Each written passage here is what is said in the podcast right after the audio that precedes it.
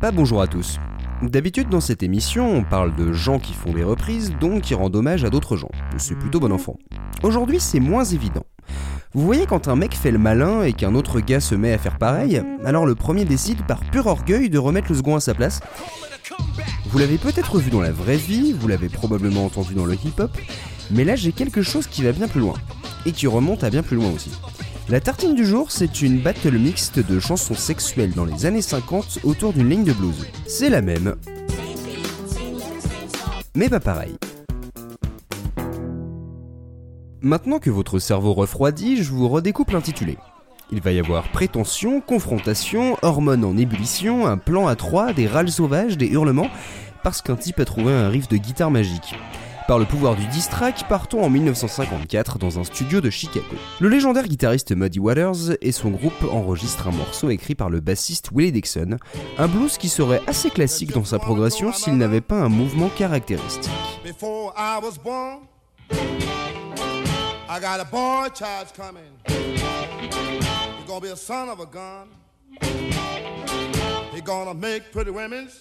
Voici le Hoochie Coochie Man, un homme qui sait faire plaisir aux femmes. Genre, une gitane a dit à sa mère quand elle était enceinte qu'elle aurait un fils qui ferait sauter et hurler les filles.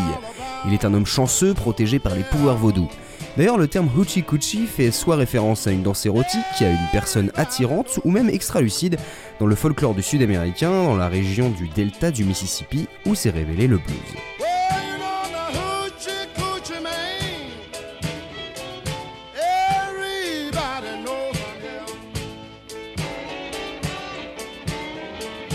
Cette chanson est une affirmation. La confiance totale d'un homme en lui-même et en sa sexualité, sa provocation du désir. C'est un acte très charismatique pour un afro-américain. Dans les années 50, il peut attirer toutes les femmes. Il incarne ainsi le bragadaccio, cette façon de fanfaronner parce qu'il sait qu'il plaît. Et le silence qui coupe le riff ne fait que donner du poids aux propos de Muddy Waters. Ça crée une tension qui tient l'auditeur en haleine. Et c'est fort pour un mec qui s'appelait McKinley Morganfield, mais qui a préféré comme nom de scène Blues. Waters signe un standard de blues avec une signature, ce riff qui s'arrête, et qui va se faire une place importante dans le blues, mais aussi dans le rock, le RB et le jazz. Et il ne va pas falloir attendre longtemps pour s'en rendre compte.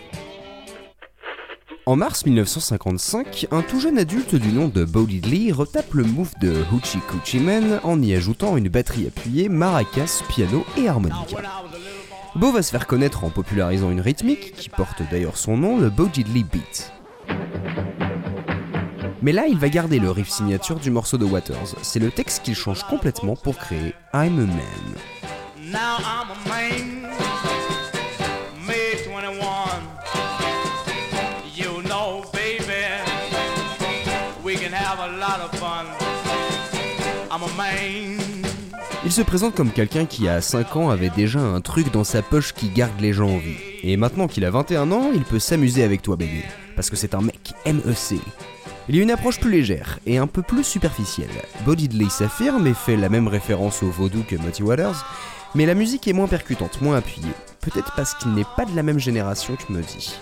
Et là, en juin 1955, papa décide de remettre gamin dans le droit chemin.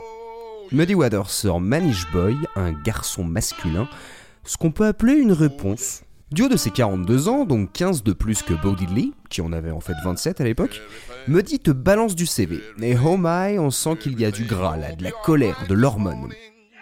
Et puis ce mec qui crie en arrière-plan, que j'appellerais Testostérone Man, appuie tellement bien Muddy. L'enregistrement, cette réverbe de la pièce, donne encore plus de caractère. La batterie sèche, la guitare qui résonne. C'est un râle en crescendo, la parade du vétéran.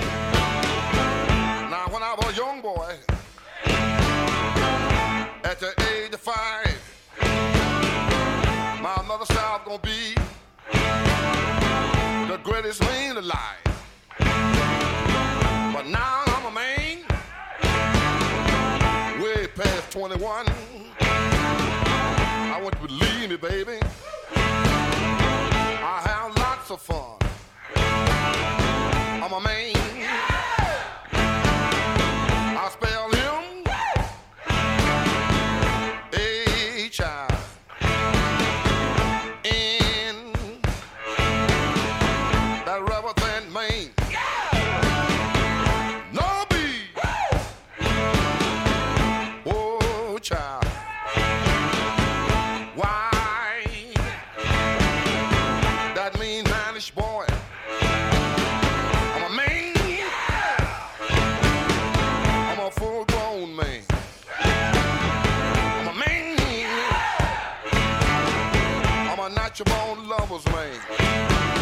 Et quand quelqu'un à la fin de ton morceau lâche un not bad motherfucker, on peut dire qu'il s'est passé un truc sur cette prise.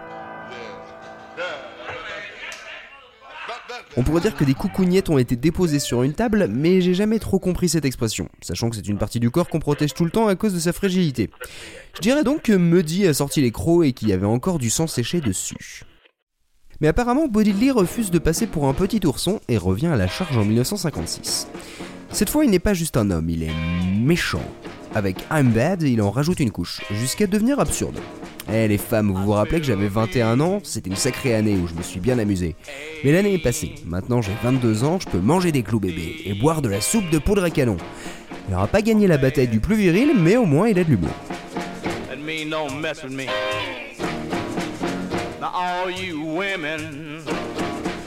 Remember when I was 21? That was a year, baby, that I had a lot of fun. But a year has gone by. I'm now 22. I can eat nails, honey, and drink gunpowder soup. I spill B A D. Et puis en parallèle du frappage de Peck, il y a une petite madame qui a mis 2-3 choses au clair à l'automne 55. À seulement 17 ans, Etta James interprète W-O-M-A-N, Woman, avec un art non dissimulé de la punchline.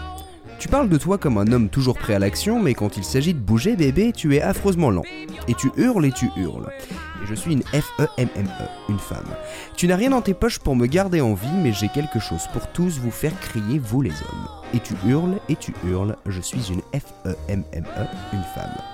Elle reprend donc et détourne à la fois la musique de Muddy Waters et les paroles de Bo Diddley.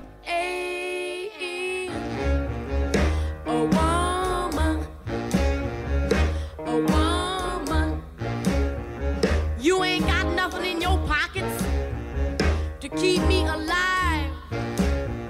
But I got something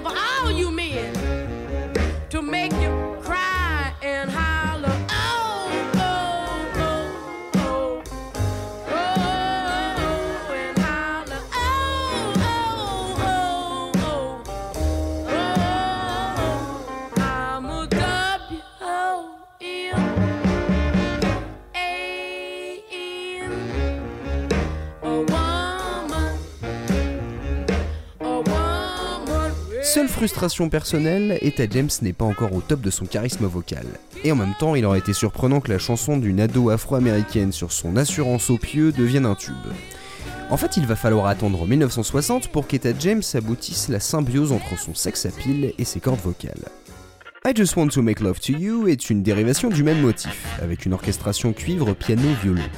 Et c'est aussi une reprise de Muddy Waters, écrite par Willie Dixon, le gars à l'origine de Hoochie Coochie Man. Ce type vend littéralement des hymnes sexuels.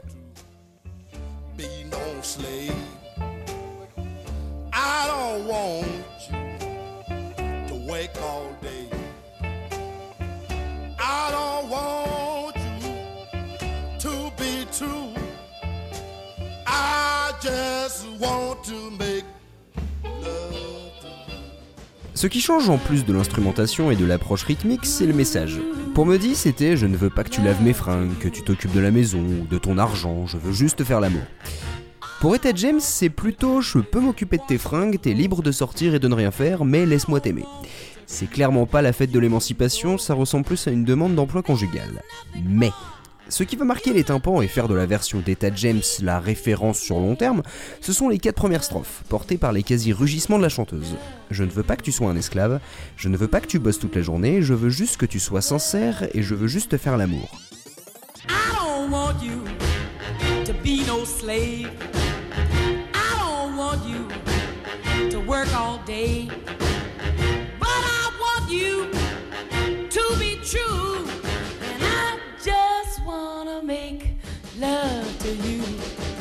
C'est comme une revendication sexuelle de la femme au foyer.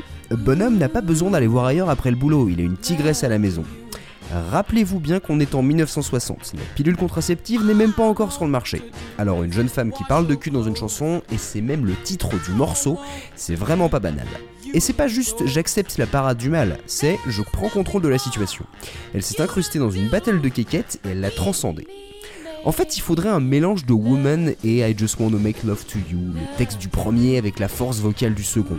Alors j'ai trouvé un compromis. Woman réenregistré environ en 71 dans un style bien plus funky avec une bonne dose de pédale wah avec le grain et la douceur d'Ethan James.